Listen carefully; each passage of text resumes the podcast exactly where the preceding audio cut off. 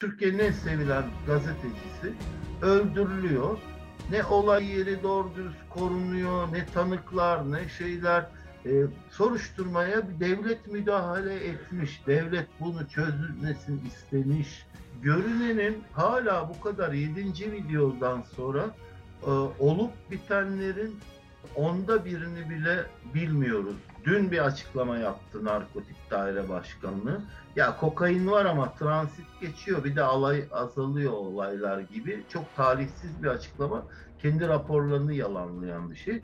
Kokain iki bin ondan itibaren Türkiye'de yakalanma üzerinden kaçakçılığın arttığını söyleyebiliriz. iki bin üç yüz kiloyla başlıyor. Geçen yıl bir nokta altı tona çıkmış. Çürümeyi gösteriyor aslında. E, ve bağımsız yargının olmadığı yerde olup biten bir şey bu.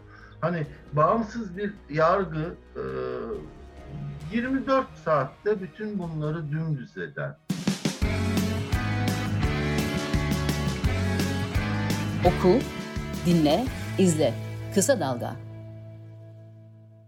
Merhabalar. E, Cengiz Erdinç, gazeteci Cengiz Erdinç'le e, mafya, devlet, bürokrasi, istihbarat bağlantılarını, uyuşturucu, kaçakçılık rotalarını konuşmaya devam edeceğiz. Ve tabii ki de e, Sedat Peker'in videolarında gündeme gelen, e, uzun yıllar önce işlenmiş cinayetler de dahil olmak üzere bir takım karanlık dosyaları konuşmaya devam edeceğiz. En son e, Uğur Mumcu cinayetini tam konuşacaktık. E, bu bölüme e, kaldı. Çok önemli. Gazeteci Uğur Mumcu ile ilgili e, bir takım yorumlarda e, bulundu. Yorumun ötesinde doğrudan Mehmet Ağar'ı hedef e, gösterdi ki Mehmet Ağar o dönem e, Uğur Mumcu'nun eşini ziyaret etmişti ve bir konuşma geçmişti. Bir de bir tuğla çekersem devlet yıkılır diye. Doğru değil mi? Evet. Cengiz, doğru evet. Aktardım. Ee, bu, bu, bu da konuşuluyor tekrar tekrar bütün bu olayların bağlamında. İstiyorsan bir e, Uğur Mumcu cinayetiyle hı hı. ilgili e, bir kısaca en azından hı hı. neler biliyoruz, e, neler yapıldı hı. ve hani bugünkü bağlantısından bir bahsedelim. Tam doksan üç bir kırılma yılı Türkiye'de e, ve e, şunu söyleyeyim, hani Mumcu e, hep e, yazdıklarından, araştırdıklarından dolayı öldürüldü, söylendi, ima edildi ama ben öyle düşünmüyorum. Ben e, Mumcu'nun e, sevilen bir isim, güvenilen bir isim olduğu için e, toplumu manipüle etmek için öldürüldüğü düşünüyorum. Şu da doğru, evet, hani belli birileri belli bir şeyler yapacaksa, bir örtülü operasyon yapacaksa, şunu yapacaksa, böyle bir gazeteciyi de Ee, sonradan olup bitecekler deşilemesin diye ortadan kaldırmış olabilir. Bu yanında var. Ee, Mumcu e, bir sembol figür olduğu için, toplumu galeyana getirmek için, belki İslamcılar aleyhine, belki o zaman tam yirmi sekiz Şubat'a yaklaştığımız günler, böyle bir şey için öldürüldüğünü düşünüyorum ben. Burada da Ee, ilk soruşturma savsaklandı. Mecliste komisyon kuruldu. Herkes anlattı anlattı ama MİT müsteşarı zahmet edip gelmedi bile doğru dürüst ifade vermeye. Susurluk'ta da böyle olmuştu. Ee, bu dönemde bakın Azerbaycan'daki darbe girişimini hazırlayan bir ekip var. Ülkücüler var, bir takım özel harpçı subaylar var. Kaşif Kozinoğlu vesaire var. Daha sonra bu ekibin bir kısmı gidiyor bu e, Kürt iş adamlarının öldürülmesinde yer alıyor. E, böyle bir şey var. E, Mumcu cinayetiyle de e, bu ilişkilendiriliyor şimdi ve hani çok taşların yerine oturduğu bir iddia. Bir iddia evet ama o zaman soruşturulmamış ve devlet tarafından öyle bir hasır altı edilmiş ki bunu devletten başkası yapmış olamaz diyorsunuz. İnanılmaz bir şey var. Hani Türkiye'nin en sevilen gazetecisi öldürülüyor. Ne olay yeri doğru dürüst korunuyor, ne tanıklar, ne şeyler. E, soruşturmaya bir devlet müdahale etmiş. Devlet bunu çözülmesini istemiş. Bu çok aleni. Ondan sonra da iki bin yılında ne olduysa devlet işte bir e, Kudüs ordusu diye bir şey icat edilmiş. Oraya dahil etmiş, konu kapanmış, gitmiş. E peki hani o zaman kapandıysa? Bu konuda sence e, yani aslında normal bir şartlarda daha önce de seninle konuştuğumuz gibi e, soruşturma açılması, dava açılması bir an önce gerekiyor tabii ki. Ama bu evet. anlamda bir şey bekliyor musun? Şununla beraber de sorayım. E, Mehmet Ağar'ın e, da yargılandığı ve beraat ettirildiği e, Jitem davası e, var. Jitem davasında zannedersem Korkut Eken'le birlikte yargılanıyorlardı orada. Hepsi, bütün özel istinaftan, ha evet, evet. evet. E, istinaftan e, şey döndü e, ve bu evet. da bugüne denk geldi. Aslında gerekçeli kararı e, Pazar günü e, açıklanmış, tebliğ yapmışlar. beş Nisan aslında. O yani da burada enteresan. Da bu da bir ilginç bir şeye, zamanlamaya tekabül etmiyor mu? Yani çünkü evet, bütün evet. faili meçhullerle ilgili e, ben bazılarını Hı-hı. takip ettim. E, bütün faili meç, meçhul dosyaları ki, ki çoğu iki bin on üç iki bin on dörtte açıldı. E, kalanlar yani elde belge bulunabilenler falan. E, bunlar e, birer birer soğutularak e, avukatların bazıları da konuşuldu. Yani oradan oraya e, heyetler değiştirilerek vesaire. Öldürüldü resmen bu davalar. Yani kapatıldı. Evet. Buradan da bir, bir şey çıkabilir mi diyeyim sana. Yani şöyle çıkabilir. E, hani yargımızın bu denli bağımsız olduğu bir dönemde istinaftan böyle bir e, çok net karar. Hatta şöyle bir şey söyleyeyim. E, muhtemelen e, bazı insanların yakınları bı, bıkmış artık, istinafa bile gitmemişler. Hepsi gitmiyor. Yani e, kırk civarında, yirmi beş civarında şey var. E, Mağdurmuş'taki e, maktul yakını var. Hani zarar gören. Bunun hani bir kısmı istinafa bile gitmemiş. E, çok enteresan bir olay o. E, ve burada tam kadro bütün o özel temsilciler, emniyet kadrosu, tam kadro orada. Korkut Eken de var, e, Mehmet Ağar var. Bütün o adını bildiğimiz, bilmediğimiz, çok duyulmayan özel e, e, timciler var. Emniyet e, özel e, emniyet özel neydi? Özel Harekat Dairesi'nin polisleri, memurları falan var. Hep aynı isimler. Bir kısmı Gazi'de olan isimler. Gazi Mahallesi olaylarında olan isimler. Hani devlet bir çelik çekirdeğe yargılıyor. Orada da Ayhan Çarkı'nın itirafları bozma kararında rol oynamış. Ee, ve e, mahkeme diyor ki bir de hani hakikaten e, bu kadar bağımsız yargıyı görünce insan şaşırıyor. E, diyor ki e, bak bunları söylemiş, tutarsız demişsin ama bunlar da var. Sen bana diyor bütün yargılama yaparken bütün delilleri getirmemişsin diyor. Bütün delilleri ortaya ser diyor. İstinaf mahkemesi, Ağır Ceza Mahkemesi'ne. Yani dili itibarıyla da enteresan bir karar. beş Nisan'da bu kısa karar verilmiş. Gerekçeli karar şimdi tebliğ edilmiş. Hani beş Nisan'da verilmiş, bozulmuş ama evet. neden bozulduğunu hani kimse bilmiyor. O yüzden e, bir takım tartışmalara da neden oldu. Onun sebebi bu. Evet. Hukuki teknik bir ayrıntı. Oradan ne çıkar bilmiyorum. Tesadüfen bozulduysa da bu saatten sonra ve Nisan ayında beklenen bir şey varsa, mesela bu acaba Soylu'nun ya da devletin bir takım şeylerden dolayı ağır bir cevabı mıydı da işte Peker olayı da üzerine geldi bunun. Yoksa hepsi bir arada bir paket mi? Full paket mi? Başka hangi davalar bozulacak? Gelecek.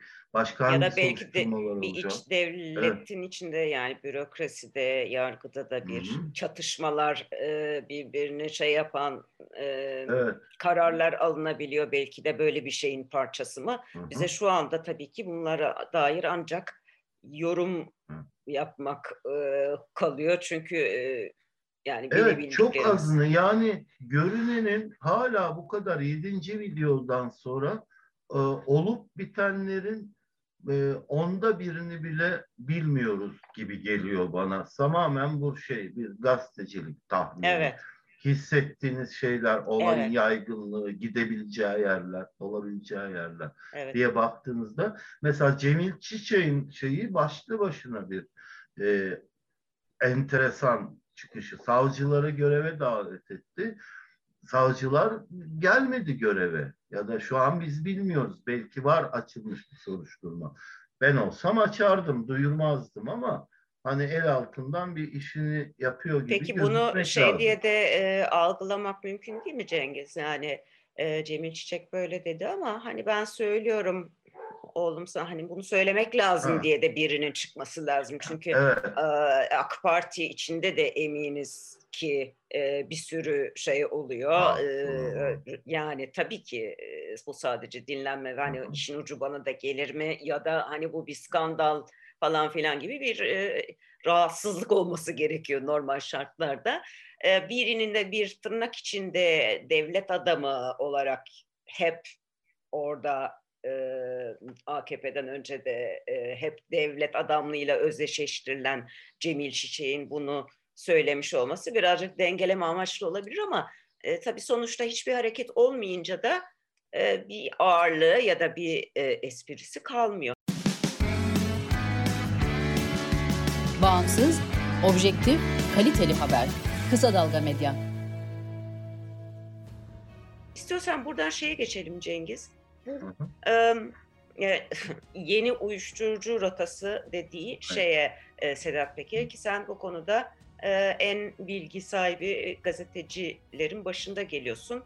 E, tekrar hatırlatalım. Overdose Türkiye iletişim yayınları piyasada bulunamayan ama yakında bulacağımızı ümit ettiğimiz. E, kitapta da var bunlar.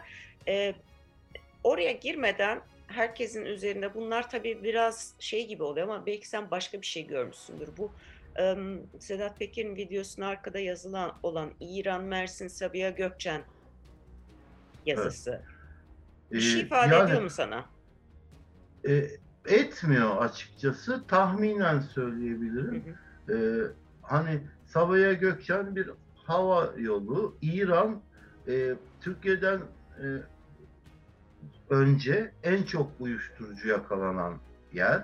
İranlılar e, bu işte eroin, afyon eroin ticaretinde Türkiye'deki piyasada bile söz sahibi. E, ciddi miktarlarda varlar burada. E, Afganistan'a hakimler. İran'dan geliyor zaten. O da yol üzerinde. E, Hani eroinle ilgili olabilir diye düşünüyorum ama Mersin'de büyük bir liman, konteyner limanı evet. zaten. Türkiye'nin büyük liman, kapısı denilebilir Mersin'e. Ee, bu kokain kaçakçılığı e, ticaret işine Mersin'in e, adı geçmiş miydi Mersin limanına? Geçti. E, geçti. Onu hatırladım. bin dokuz yüz doksan altı lütfen. Ve doksan yedi'de biri altı yüz, biri yedi yüz kilo iki parti Mersin'de yakalandı hmm. ikisi de. O zaman dendi ki bu İstanbul'a kamyonlarla gidip oradan Rusya'ya ve Avrupa'ya taşınacaktı dendi doksan yedi'dekinde. Ee, daha sonra e, şeyde başta emniyetin raporları var. iki bin on iki raporunda diyor ki emniyet e, kokain kaçakçılığı diyor burada başladı ve Avrupa ve Rusya'ya yönelik ama iç piyasaya da giriyor diyor. E, emniyet bunu daha önce sözlemiş. Dün bir açıklama yaptı Narkotik Daire Başkanlığı. Ya kokain var ama transit geçiyor. Bir de alay azalıyor olaylar gibi. Çok talihsiz bir açıklama. Kendi raporlarını yalanlayan bir şey. Kokain iki bin on'dan itibaren Türkiye'de yakalanma üzerinden kaçakçılığın arttığını söyleyebiliriz. iki bin üç yüz kiloyla başlıyor. Geçen yıl bir virgül altı tona çıkmış.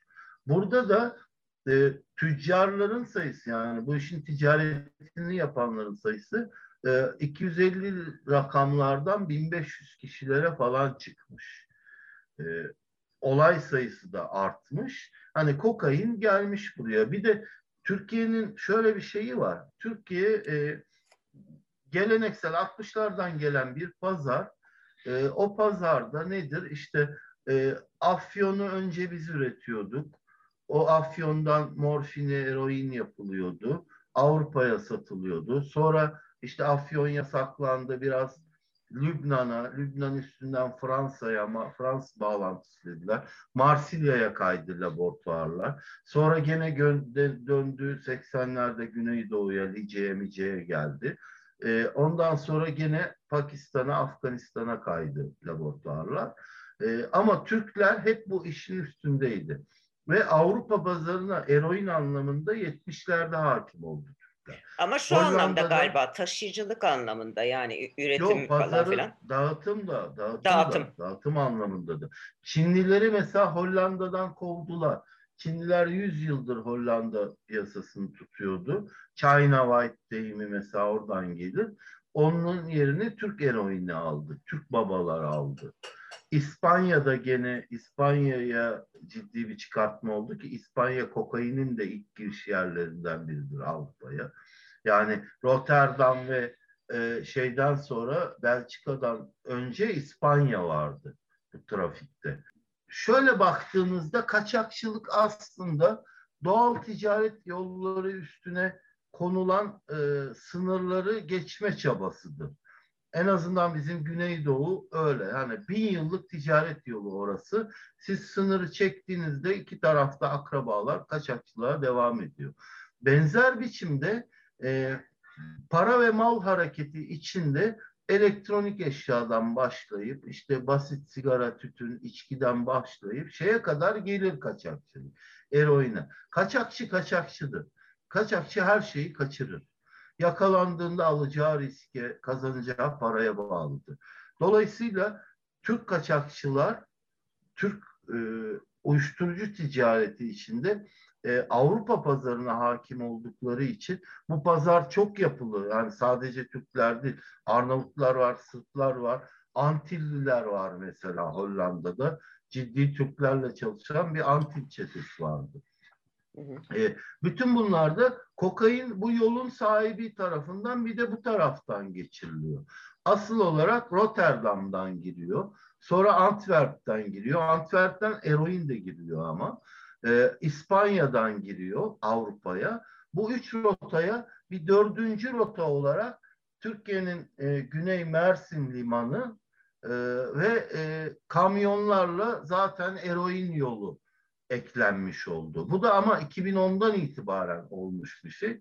Yeni olan şu var, iki bin altıda e, Meksika'da başlayan o uyuşturucu savaşı ki otuz kırk bin kişi ölmüş şu ana kadar. Acayip bir savaş. E, onun yarattığı bir şey var. E, değişim, basınç, dağılma var. Avrupa'ya daha çok e, kokain gidiyor. E, işin ilginç yanı kokain de, e, afyon da, eroin de yani e, aslında uyuyan ya da geleneksel şeyler olduğu halde bunu büyütüp dünya çapında bir op- e, organizasyona, kaçak mala dönüştüren e, C I A'nin örtülü operasyonu. İran-Contra skandalı bin dokuz yüz seksen bir olması lazım.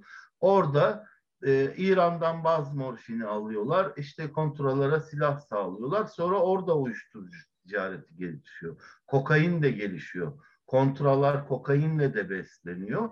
Ee, Afganistan'da da Rus işgaline karşı direnen mollalara afyon ürettirip işte onu kaçak satıyorlar. Ee, Afganistan'da öyle başlıyor afyon üretimi. Evet. Hani Rus işgali döneminde C I A'nin evet. örtülü operasyonu. Orada yapıyor. Bir şey soracağım sana Cengiz. Ee, hani Aha. sen dedin ya, oradan başladık ve devam ediyoruz. Hani iki bin onda e, Türkiye pazarına Hı-hı. kokain girdi demiştin.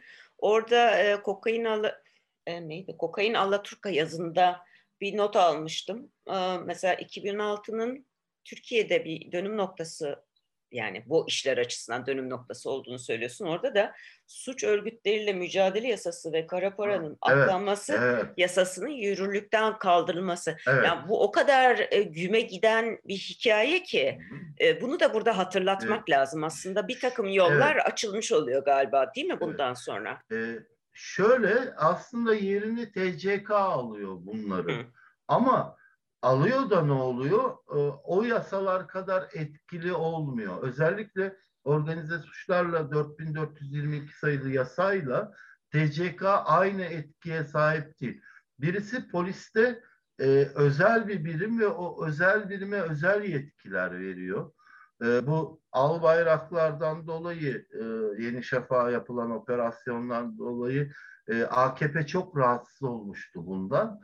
E, işkence yapıldı dendi falan. İşte e, polis müdürü görevden alındı Adil Serdar Saçan ve iki bin altıda yerini ya, şeye bıraktı ama etkili olmadı. Kara para ile mücadele yasası daha enteresan. Yasa daha yapılırken bir cümle atılıyor yasadan. O da e, kara para suçunu tarif ederken çok teknik bir konu gibi gözüküyor ama bu lobinin gücünü anlatmak için anlatmak istiyorum. E, kara para aklayanın bunun bir suçtan elde edildiğini bildiği veya bilmesi gerektiği diye bir madde var cezanın başında. Bu suçun manevi unsurunu oluşturuyor, kast unsurunu oluşturuyor. Kara para aklama suçu taksirle işlenebilecek bir suç değil. Kasıtlı işlenmesi lazım ve bilmesi lazım. Şimdi o bilmesi gerektiği e, ifadesi İçişleri Komisyonu'nda bu yasadan çıkartılıyor. Yasa ölü doğuyor aslında, çünkü bir adamın siz bir şeyi bildiğini devletin kanıtlaması gerekiyor o zaman. Bilmesi gerektiği olduğunda devletin kanıtlaması gerekmiyor. Ulan affedersin şey dedim, beş milyon, on milyon dolar, yüz milyon dolar getirmişsin sen buradan oraya oraya taşımışsın. O şirketi almışsın, bu hisseyi satmışsın. Paranın nereden geldiğini bilmiyorsun. Mümkün mü? Yasa bunu söylüyor zaten. Bu kadar basit. Ama o cümleyi çıkarınca hukuki bir anlamı kalmıyor. Daha sonra da e, özellikle şey soruşturmaları, e, kara para soruşturmaları hiçbir yere varmıyor. Çünkü e, ispat edemiyor devlet. Adamı yakalıyorsun ama o geliri suçtan elde ettiğini ispat etmen lazım. Yapamıyorsun bunu. Yok böyle bir dünya. Nasıl bir dünya var? Ee, adamı yakalıyorsun, bütün mal varlığına el koyuyorsun. O ispat ediyor e, legal olduğunu. Onun ispat. Dünyada hani sistem böyle kurulmuş, düzen böyle. Bu antidemokratik diye itiraz ediyorlar ama Türkiye'de var mesela. Buna itiraz eden de Meclis Komisyonu'nda Süleyman Soylu. Ya bu çok antidemokratik, dünyada yok böyle bir şey diyor. Amerika'da var, İngiltere'de var, Hollanda'da var, orada var, burada var. Yani çok antidemokratik. Nasıl?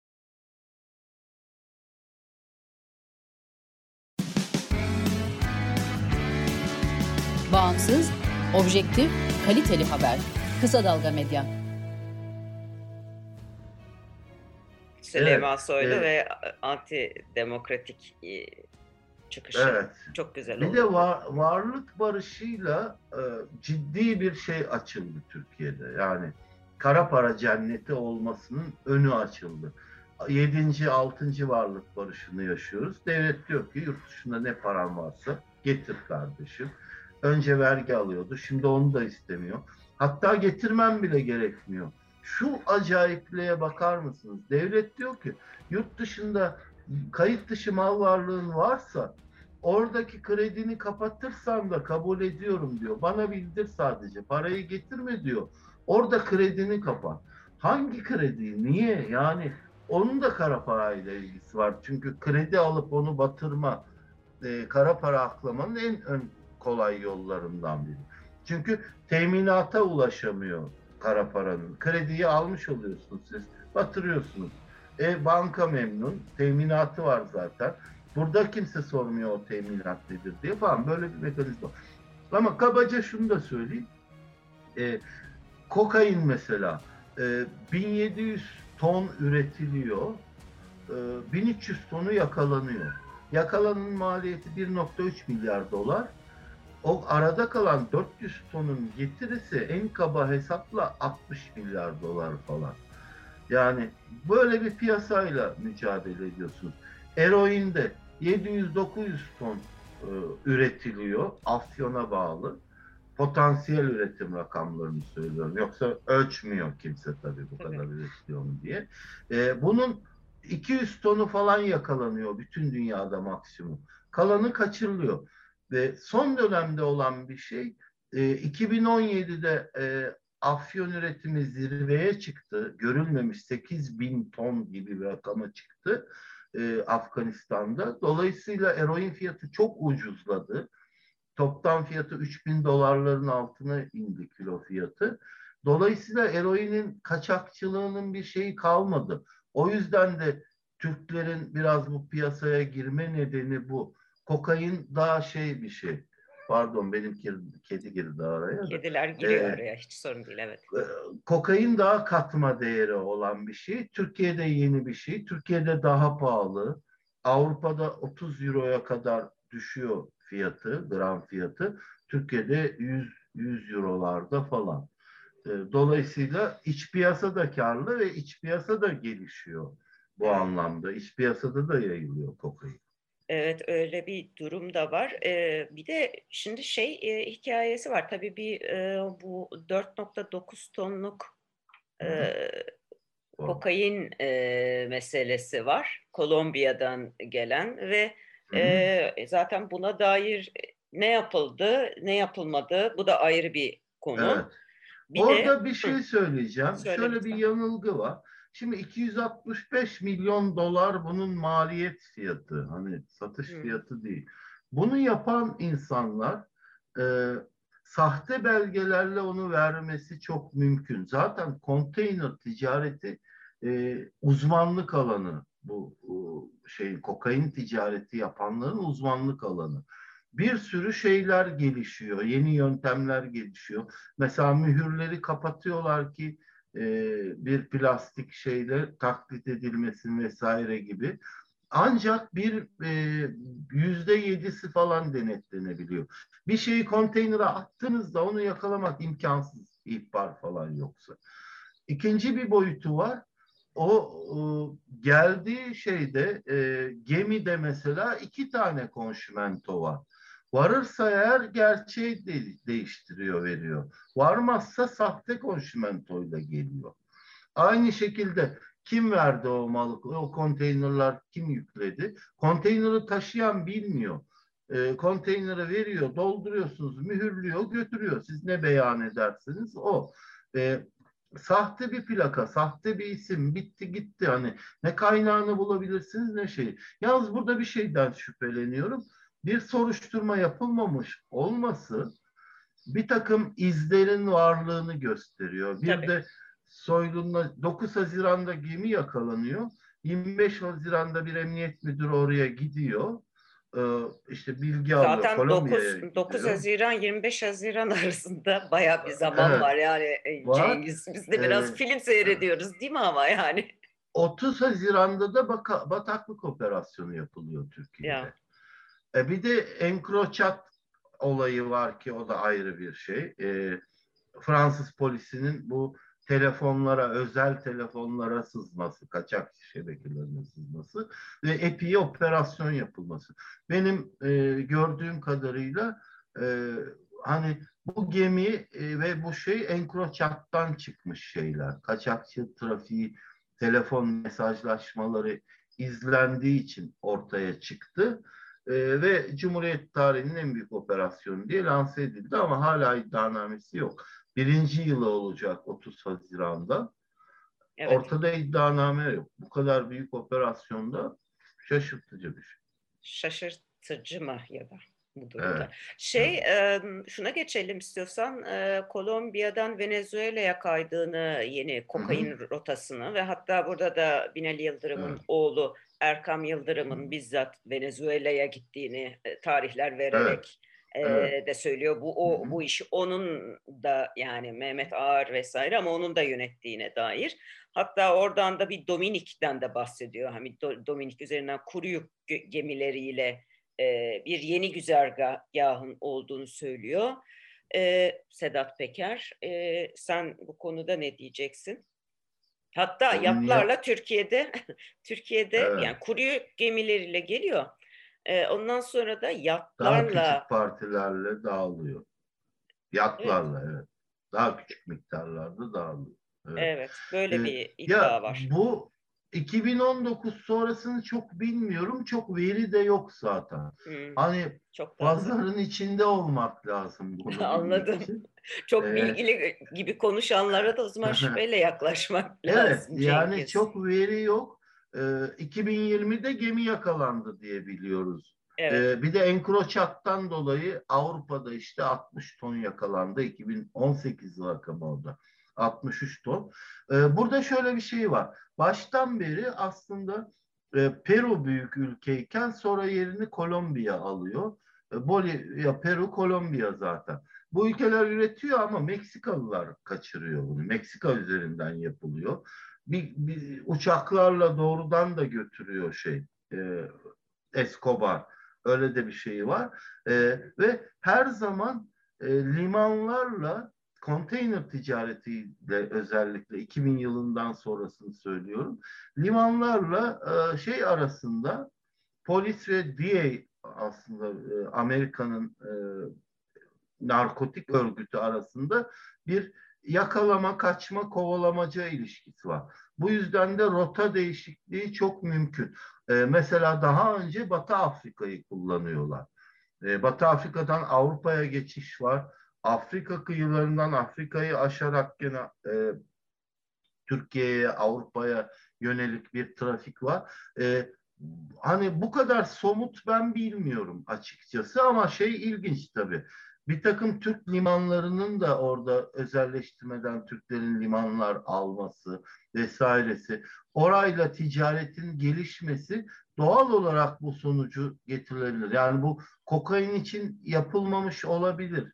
Ee, hmm. Ama orada bir para mal ticareti varsa neden Türkiye'den Avrupa'ya eroin kaçılıyor? Çünkü Avrupa'da Türk işçileri var, ihracat var, ithalat var. Korkunç bir para mal hareketi var.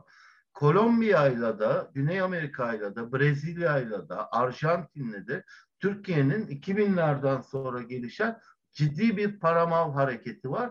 E, kaçakçılar bunu değerlendirecektir. Yani bu bu doğal. Doğal olmayan nedir? İşte resmi heyetle birlikte Yıldırım'ın oğlunun orada olması. Yani bu, bu nasıl açıklanacak o zaman? Hani bu kadar da spot bilgi de şey şaşırtıcı elbette.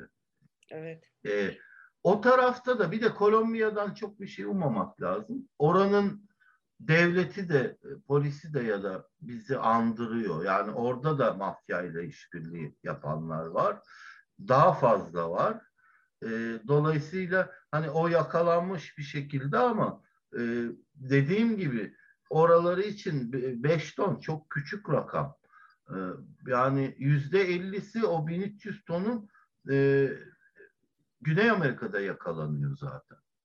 Kalanı e, yani altı yüz tonu falan Avrupa ile Amerika arasında dağılıyor yakalanma olarak. Avrupa'da yüz otuz ton falan yakalanıyor. Kokainden söz ediyoruz. Yani. Evet.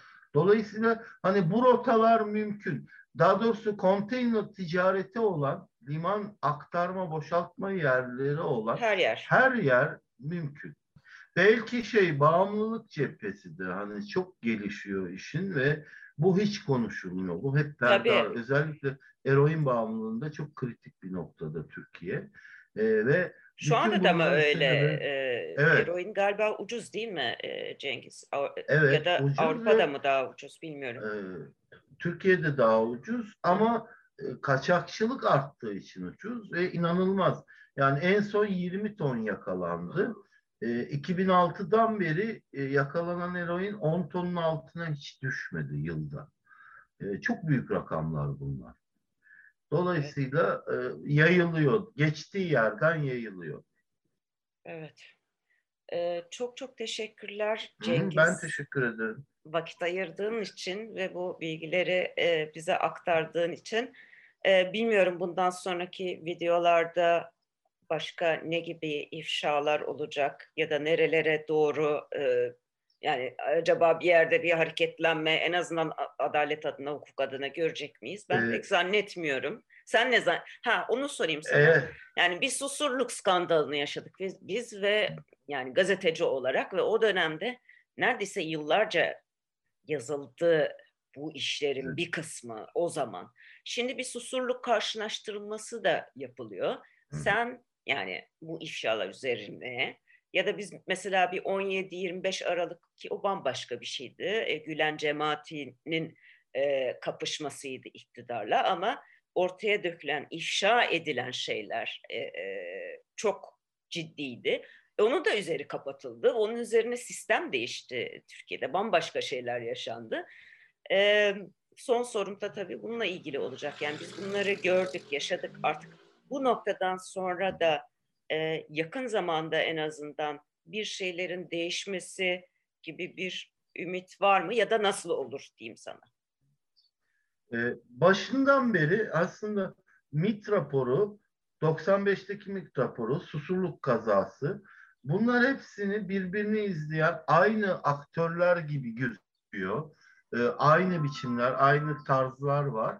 Ee, ve şey, e, bir e, çürümeyi gösteriyor aslında. E, ve bağımsız yargının olmadığı yerde olup biten bir şey bu. Hani bağımsız bir yargı e, yirmi dört saatte bütün bunları dümdüz eder aslında bu devlet bilgisiyle, bu kamu gücüyle. Ama bu olmadığı için bunlar oluyor. Bu Susurluk'tan farkı şu, orada devlet içindeki bir takım e, aktörler birbirleriyle rekabete girmişti ve polis içindeki aktörler de işte ciddi bir şeydi. E, uyuşturucu piyasasına müdahale etmişlerdi. O bir parantezdi. Şimdi olup biten bundan daha büyük e, çerçevede. Mesela o zaman görece bağımsız davranabilen savcılar, yargıçlar, medya vardı en azından.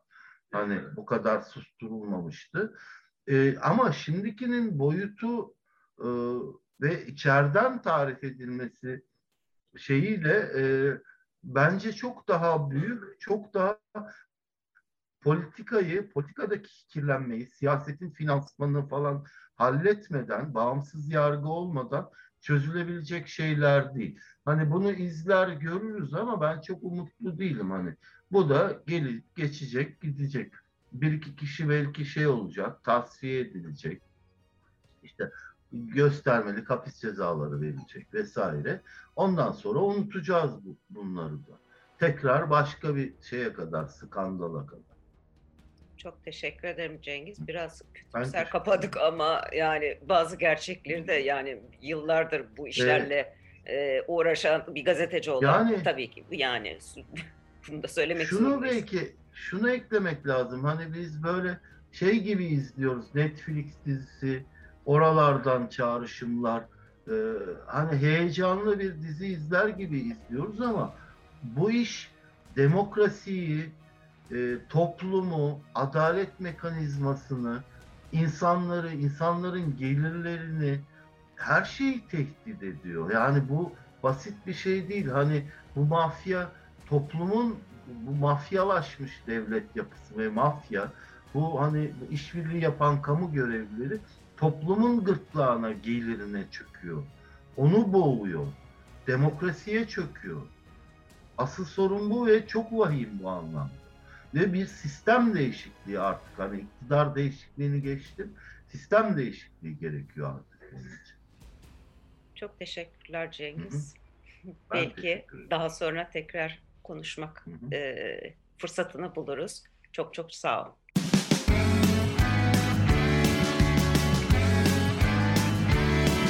Kulağınız bizde olsun. Kısa Dalga Podcast.